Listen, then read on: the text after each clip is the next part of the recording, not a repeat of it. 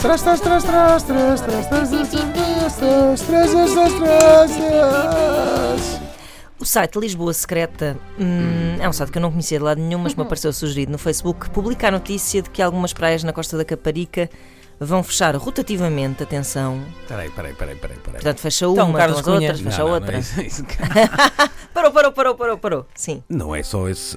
A notícia é, é fidedigna, não é? É, é. Ah, é que tu citas. Não, houve É várias, houve várias fontes. Houve, va- Filha de quem? Houve várias fontes, houve várias eh, publicações a falar disto, só que foi aqui neste site Lisboa Ah, Secreta ok, que eu encontrei um comentário interessante.